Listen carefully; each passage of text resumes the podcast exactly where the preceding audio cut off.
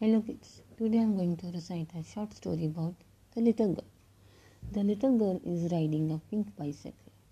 She has red hair and blue eyes. She is wearing an orange dress and has an orange ribbon in her hair. She is carrying a birthday cake, balloons, and a gift on her bicycle. She is going to a birthday party. She is happy. She can carry everything on her bicycle. Thank you.